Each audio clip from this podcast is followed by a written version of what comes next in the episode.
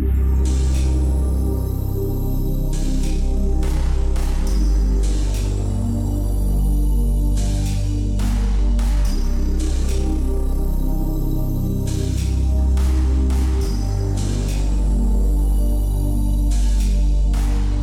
we're the Misery Machine. I'm Yergy. And I'm Drewby. And this week we're doing another local case, one that happened just up in Winthrop four years ago. That's the Andrea Balcer case. Yes, this happened on Halloween of 2016 in the early morning hours, and today being Halloween, we thought it would be a rather topical case. Yes, absolutely. And if you're listening on YouTube, please hit like and subscribe, hit the bell notification, share this video with people you think that might like it. We've had a lot of growth lately, and I'm very excited about all the new listeners. So without further ado, Andrea Balcer.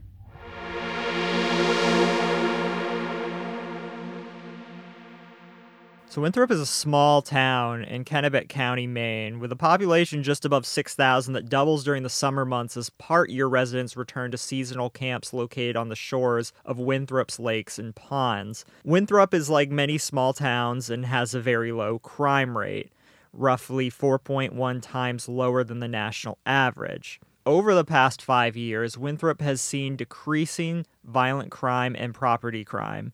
In 2016, Maine only had 18 homicides. So Winthrop is a place that I did not grow up far from at all. me neither. I was like 10 minutes from the Winthrop line, roughly. There's really small nothing to say about it. Yeah, it's a small town on the way to Augusta. Is basically there's nothing wrong with it per se. It has a cute downtown. Has a very cute. it's very downtown. small, but it it has these old, like, charming buildings. There's really nothing to say about it. It's known for this long stretch on Route 202 and all the buildings that come up while you're going through it, like Fast Eddie's. Is that Fast Winthrop? Eddie's is yeah, it's Winthrop. It's Yeah. definitely Winthrop, and they have. From what I understand, a really good fisherman's platter and haddock sandwich, according to one of my coworkers. And there was an old steakhouse on that same stretch, which had a cow out front. the cow's still there. Yes, it's now. Uh, I think it's like a farm and feed type store. yes, I believe that's true. There's the creepy hotel. That's probably for people who aren't from Winthrop. I'm assuming people from Winthrop don't really like to associate it with that much. But if you are from away and somebody asks you what's the first thing you think of when you hear the name Winthrop, it's probably this creepy motel that's right on the Winthrop, Yeah. So if you think about any Winthrop Monmouth line. any sort of hotel in a movie or a TV show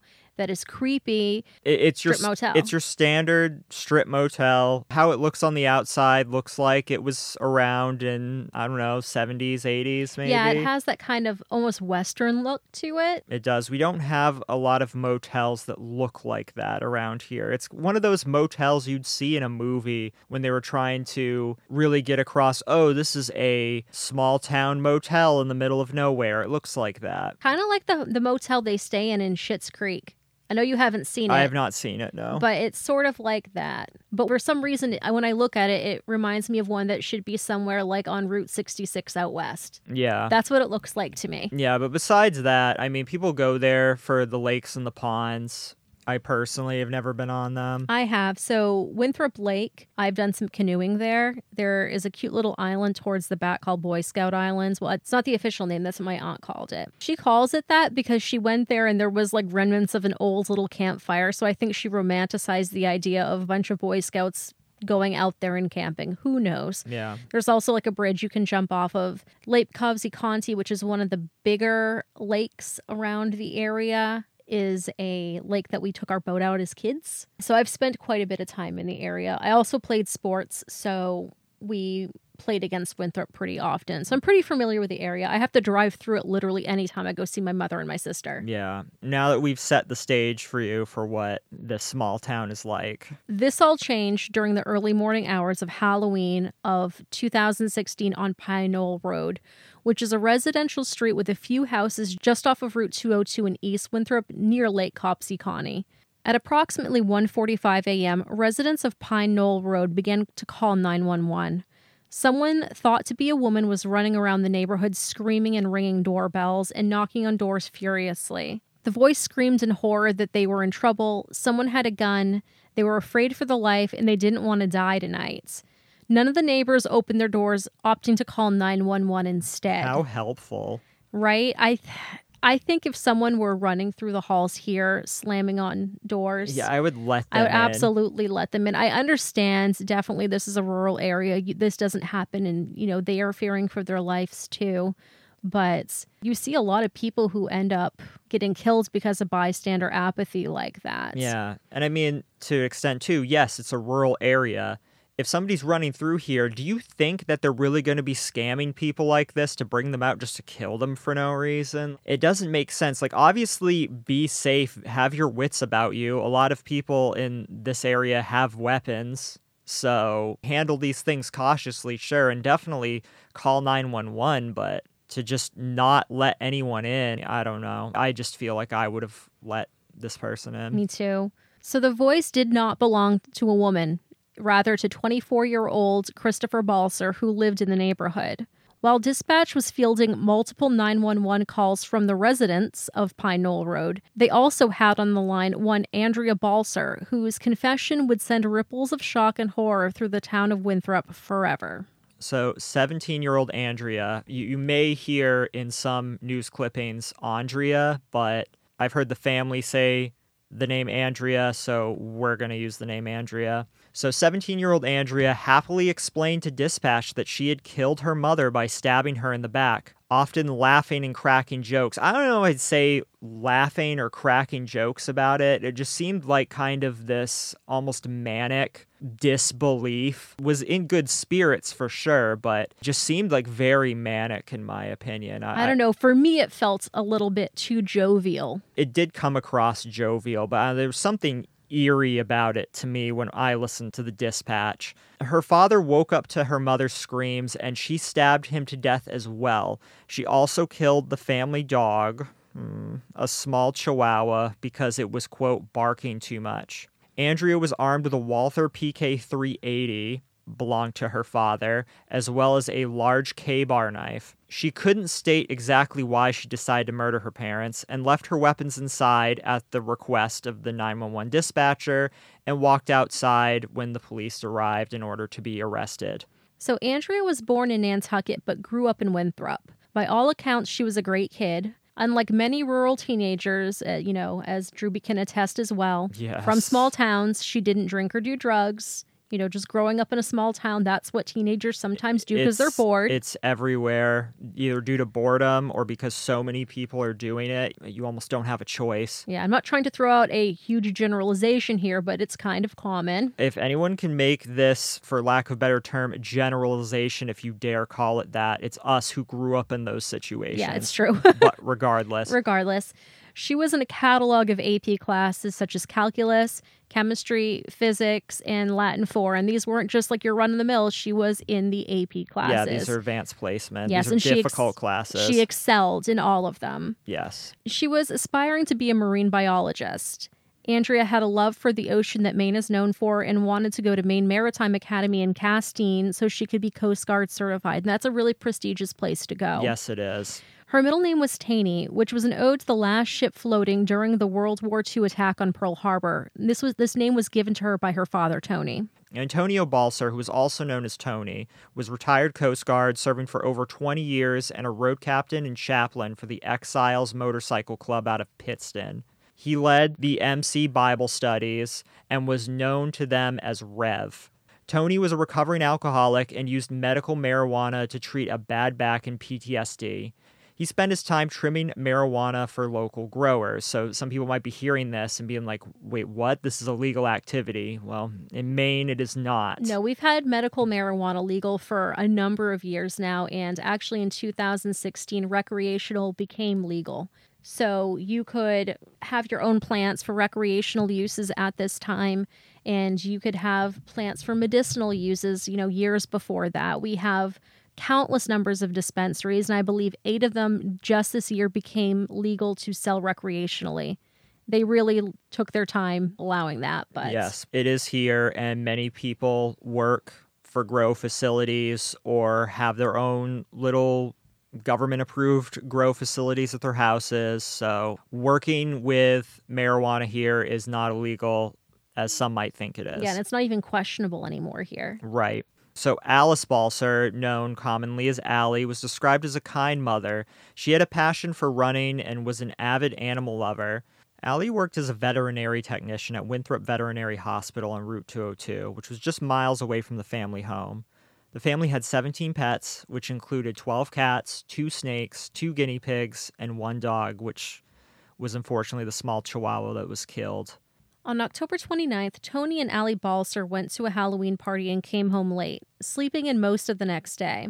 Christopher Balcer lounged about the family home playing on his Nintendo DS, and Andrea, being studious and it being a school night, caught up on her homework. Later in the day, the Balcers went into town to pick up dinner and brought home Wendy's that they ate together as a family. Andrea had the Baconator. I would probably have the Baconator too. Uh, yeah. I know you don't do bacon, but it's one of the better Wendy's sandwiches. Pigs are friends. Continue. Pigs are friends. After, the family sat together and watched Monty Python's Life of Brian. By all accounts, it was a pretty normal day. Andrea went to bed around 9 p.m. Her parents were already asleep, and her brother Christopher was in his basement bedroom playing on his computer. After her arrest, Andrea was taken to the local police station and was questioned by the Winthrop Police Department and the Maine State Police. The idea was to find a motive for the killing and to get her comfortable, as Andrea had already confessed to double homicide on the dispatch call.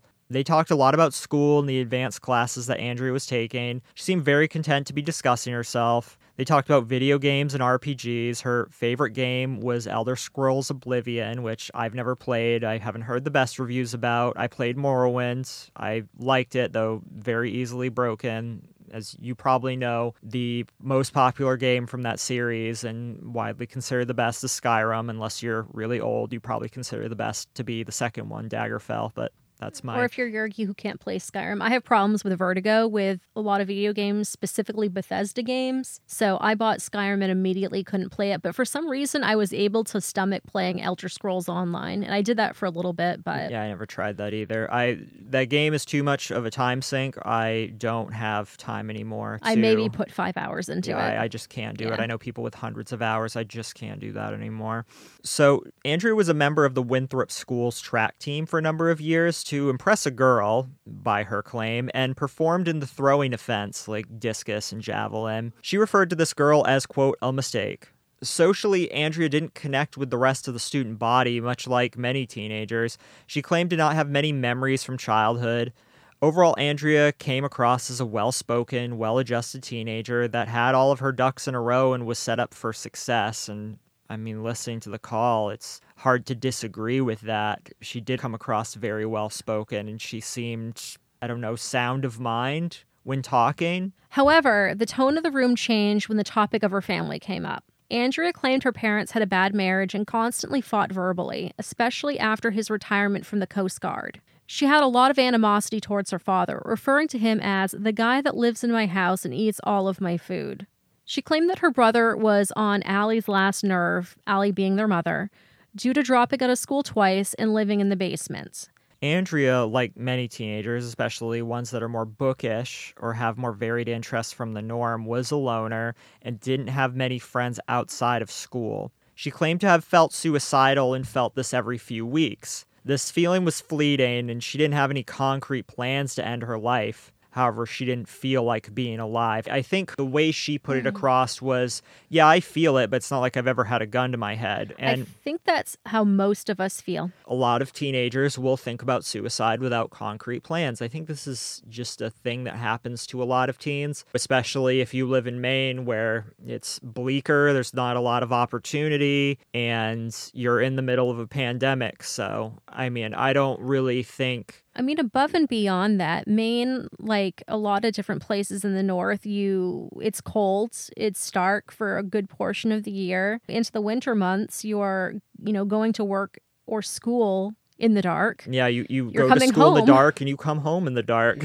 Yeah, so it's very similar to a lot of Scandinavian nations in that aspect, although I think those places are fabulous. I but- just don't think that the fleeting thoughts of suicide are anything to hold on to here as to establishing a motive or No, to. 'cause I think um, that's very normal for a teenager. Yeah, for sure. So Andrea walked the detectives through the events of the evening. She took a shower, painted her nails, and then lounged about for a while, deciding to lay down at about 9 p.m. She claims to not remember much else but felt empty, not happy, anxious, or stressed, just empty. Andrea goes on to say that around 1:30 a.m. she was shaking and had a knife in her hand and that everything was a blur. That knife in question was a Ka-Bar, which is a military style knife that Christopher had bought for her for Christmas a few years back. Andrea had a lot of swords and spears in her room and used the Ka-Bar for when she went hunting.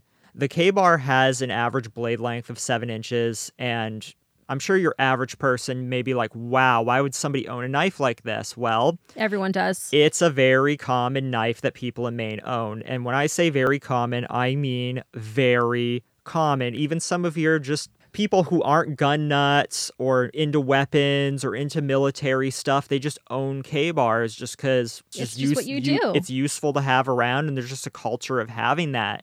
Kids carried knives in school when I went to school, and while I don't recall seeing any Ka-Bars in school, I mean, I knew so many people that owned these things, and it's just a commonplace in Maine now. So if somebody tried to convince me that somebody owning a Ka-Bar around here was a warning sign, I would laugh at them. Yeah, a lot of people, I mean, they're very synonymous with hunting style knives. Everyone uses them for hunting. And It's they're just- they're high quality yeah, too. They're a useful tool. You know, I don't hunt, but if I were to have some sort of knife, this is a knife that I'd probably have on me because they're very common. They're very easy to get. Yeah. You know, they have them at gun shops, hunting shops. A lot of people refer to them as a Rambo knife. So if you don't know what it is, just think of that. Yeah. So again, does Andrea owning this Ka-Bar automatically qualify as a warning sign? No. not at all.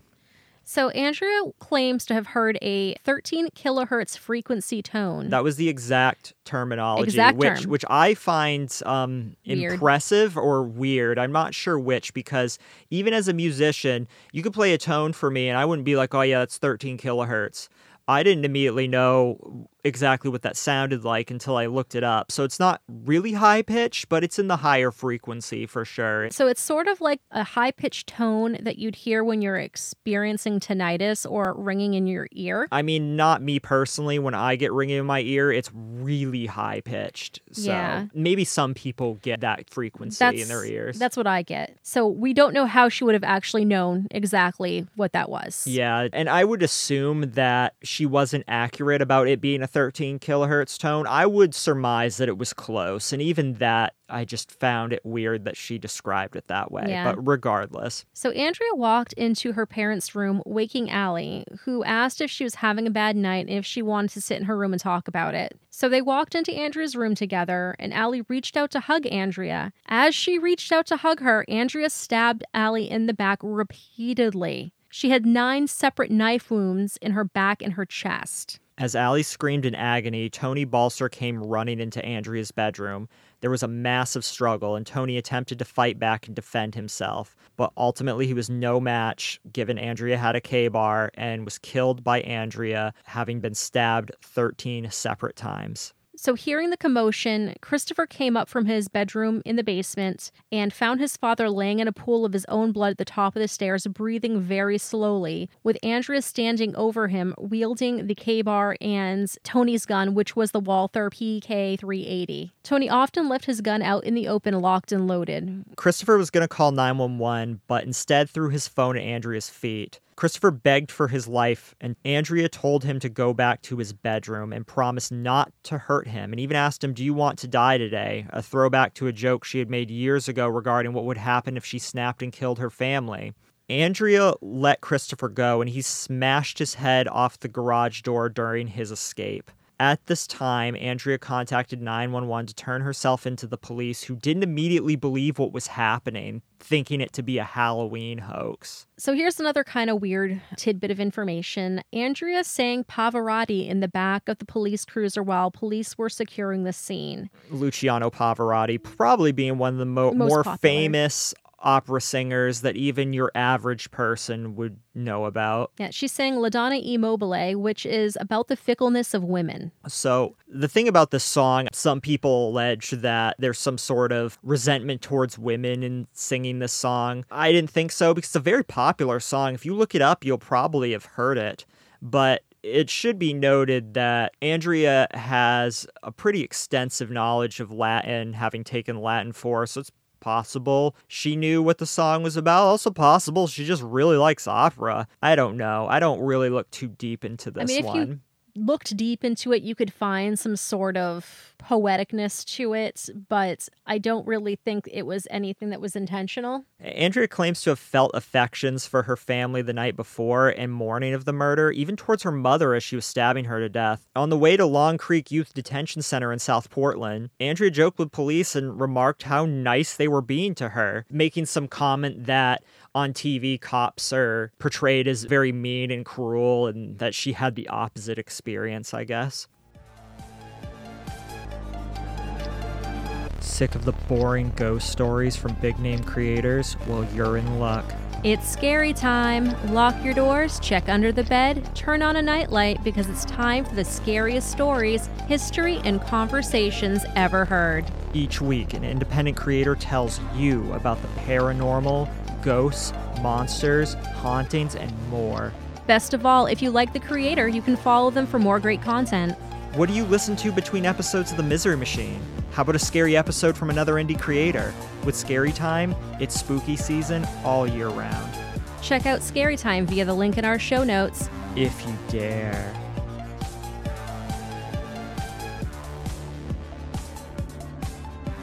So, one important thing to note is while at the Long Creek Youth Detention Center down in South Portland, Andrea came out as transgender after talking with the counselors and psychologists. Her maternal grandfather announced her chosen name and pronouns to the court. So, if you look this up, you'll see a lot of publications and news sites referring to her by her dead name and using male pronouns. Some of this is people not really believing it. And the way I look at it is she identifies as a woman. She wants female pronouns used, so I have no issue using them. You know, you can separate the facts that she's a complete monster, but not dislike her for her pronouns. Yeah, just know that when you look this up further, you'll see a different name. And just putting that out there for if you ever want to do further research or listen to more about this and being confused, be like, you know, this isn't the name I heard. Well, that's what happened. So, with that out of the way, it took nearly a year to decide whether or not to try Andrea as an adult because she's 17 at the time of the killings. The defense argued that it was inappropriate due to her being underage. However, the prosecution cited the gruesomeness of the crimes and Andrea's high IQ as factors to why she should be tried in an adult court. It was ultimately decided that Andrea would be tried as an adult and was subsequently transferred to the county jail. Right before her trial, Andrea changed her plea to guilty. She also wanted to talk about what was going on in her life and the events leading up to the murders and phoned the Kennebec Journal to do a jailhouse interview. She talked about the alleged mental abuse from her father, Tony, in particular, a time on her 16th birthday when Tony approached Andrea with an unloaded gun, placed it on her chest, and pulled the trigger, stating, Happy birthday, six letter F word that we mm. can't say on YouTube. Yeah, this was bleeped out in the interview, so it may have been something else, but that's what it sounded like it was. So, yeah, this was not mentioned before. This was mentioned much later. She was 19 when this all came out. She was scared to come out as transgender to her family due to it allegedly being beaten out of her as a three year old child after telling her parents that she wanted to grow up to be a woman. Andrea claims to have never told her brother Christopher about her gender identity because she was afraid he would react in a similar fashion. Andrea also alleged that her mother Allie was overly affectionate and had been molesting her since the age of 14 till about the age of 16. Andrea claims that she was afraid that it was going to happen again in the early morning hours of October 31st after Allie whispered into her ear, Do you want me to make everything better? She claimed that this was a trigger for the murders, however, the court found the claims to be too little too late. The Kennebec Journal held the interview but did not publish it all in full, specifically the manner in which Andrea claims had been molesting her. As this interview was held pre trial, the courts tried to subpoena the content. However, their motion was denied, and to this day, the Kennebec Journal has not released full transcripts of the interview to anyone. And I don't understand this. And yes, freedom of press, you can keep it covered up, sure. They have that right under the Constitution, but I find it irresponsible at best to withhold that especially around a trial, and especially to this day. During sentencing, Andrea Balcer, dressed in green jail clothes, stated that she would not ask for leniency. She has been quoted as saying, I'm here today to ask for one thing, and that is for the forgiveness of my family. I don't blame them for this because I've caused them such great pain. They believe I have no remorse for what happened. Andrea said that there is nothing that she could do to explain to family and friends how she feels about what she did. Quote, I made a terrible mistake, one that cost the life of two people who made and raised me. Though no one may believe me, I am truly sorry for what I have done. I killed my parents. Andrea also said she hopes her beloved brother Christopher would be able to deal with his demons and forgive her. As friends and family members spoke emotionally about the effect that the slayings had had on them, Andrea often broke down in sobs during the three and a half hour sentencing hearing. Some family members referred to Balcer by her dead name during the hearing, while others called her Andrea. Tensions ran high as the family were not only mourning the loss of Tony and Allie, but also of Andrea. Christopher Balcer, who now lives in Ohio, asked the judge to show no leniency. Quote, I just want this to be over. Two years ago, my entire support system was destroyed. Justice could not be served by what happens today. I want you to do all that's possible to put this dangerous person away from society. End quote. Allie Balcer's older brother, Carl Pierce, asked the judge to protect society from Andrea, whom he described as dangerous. And I quote Society needs to know why kids like her do things like this. She needs to search deep into her soul to provide us answers about what happens. Workers from the Winthrop Veterinary Hospital, where Allie Balcer worked, emotionally described her as a loving, accepting, understanding, and generous woman who was devoted to her children all said they were devastated by the murders and struggled to understand what had happened. Only her maternal grandfather, Arthur Pierce, spoke in support of Andrea. Arthur was a former school superintendent, and he talked about Andrea's intelligence and academic achievements. While incarcerated, Andrea earned a high school equivalency diploma Pierce paid for Andrea's legal defense with the money intended to send her to the Maine Maritime Academy to study marine biology. Andrea was then sentenced to 40 years in the Maine State Prison for two counts of intentional or knowing murder and one count of aggravated cruelty to animals. Andrea's plea agreement with the Maine Attorney General's office called for the prosecution to recommend a sentence of 55 years in prison. The defense urged the Superior Court justice to impose a lesser sentence closer to the 25 year mandatory minimum, but did not propose a specific year length for the sentence. The Maine State Prison is a maximum security prison for men. However, Andrea is being housed in a section for prisoners with sensitive needs. However, tragedy struck yet again as members and friends of the Exiles Motorcycle Club gathered to honor the club's fallen road captain and his wife when a member of the funeral procession died in a crash. The Exiles were on a funeral procession heading down Route 27 South, and one of the bikers, his name was Christopher Graham, had fallen behind and was trying to catch up. He came up behind the procession at too fast of a speed and he ended up laying down his bike, striking a pickup truck that was part of the procession. He died instantly. There is but one silver lining of the tragedy tragedy, the Winthrop Veterinary Hospital, where Allie Balcer worked, took in all 16 of the family's remaining pets and found homes for all of them. So, I guess final thoughts. This is obviously a local case to us, but there are some theories thrown around. There are some things people allege. Some people think that Andrea is or should have qualified for an insanity plea. The problem is is when you just readily admit it, even if it seems like you're admitting due to some lapse in sanity, just that sheer admission can be enough to bar you from getting insanity. And insanity is hard to get in America. Again, this is why, and I'm not supporting killing your parents or anything, but this is why you don't talk to the police. This is why you ask for a lawyer. Talk to the lawyer first.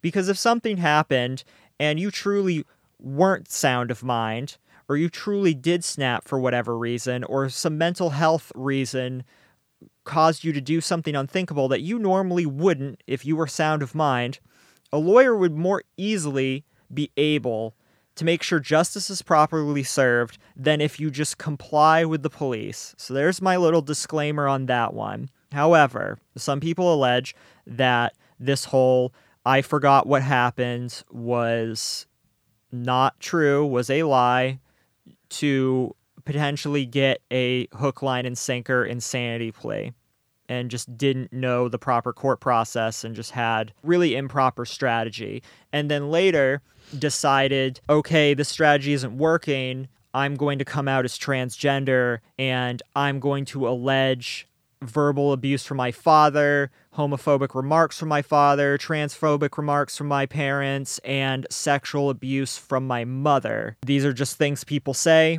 We obviously don't know heads or tails. We can't really say much because Andrea at this point is the only person that knows. yeah, she's the untrustworthy narrator here and the other two people that would have no any information on this are dead. and Christopher Balcer says that none of this is true. However, I will say that there are plenty of cases where parents will choose to only abuse one child and the other children go almost completely unaware of it ever happening. So just his refusal of that alone is not enough for me to say that never happened. What hurts Andrea in this case is the fact that the stories have changed so much. To say that you don't know why you did it and to allege having lost time, having blacked out, and then two years later be saying that there was lifelong abuse, I think that hurts your story in a lot of people's eyes than if you had just said it right out the gate or even within the first couple of months. I don't know what her conversation was like with her lawyer. Usually, with cases like these, you'll see some sort of statements from the defense. You'll hear about things they say in court. I really didn't get anything out of this. I didn't even know her lawyer's name. I couldn't find that. And another interesting thing is when I heard some recordings of the initial hearing on whether or not they were going to try Andrea as adults. It really felt like the defense didn't try that hard. All they really said was, yeah, she's 17, so this just really isn't appropriate. Yeah, and I will say that is difficult when you're 17 to not be tried as an adult. Uh, if you commit murder as a 17 year old, you are almost guaranteed to be tried as an adult. So I don't know how hard the defense could have tried. I think they could have tried harder to propose a certain sentence. I think the defense could have tried a little harder to do damage control, especially when you're admitting to a double homicide right immediately on a 911 call and turning yourself in. Yeah. It's very hard to come out of that. I mean, I do have some theories. I don't want to get too much into my personal opinions on it because it really doesn't matter. And at the end of the day, two people are dead, and a very cute puppy is dead as well. Yeah, it's it's all very sad. I and mean, a family is destroyed. Yeah, clearly these were two people who were basically pillars of the community, respected. And I say this carefully because, yes, there were these horrible allegations against them, and I don't want to just discount them.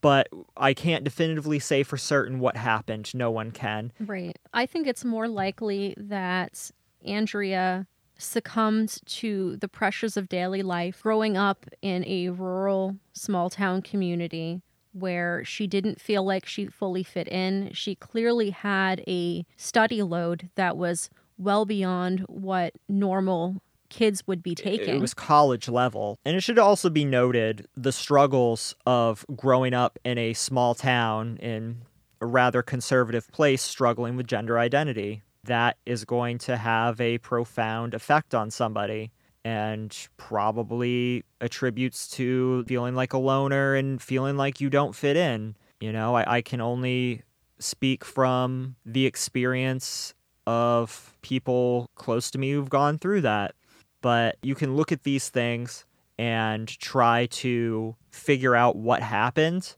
I don't think we're ever going to definitively say X, Y, or Z happened, but what did happen is the loss of these two people and a very sweet puppy. There's really no fixing that. It's really tragic. It's really tragic. All right.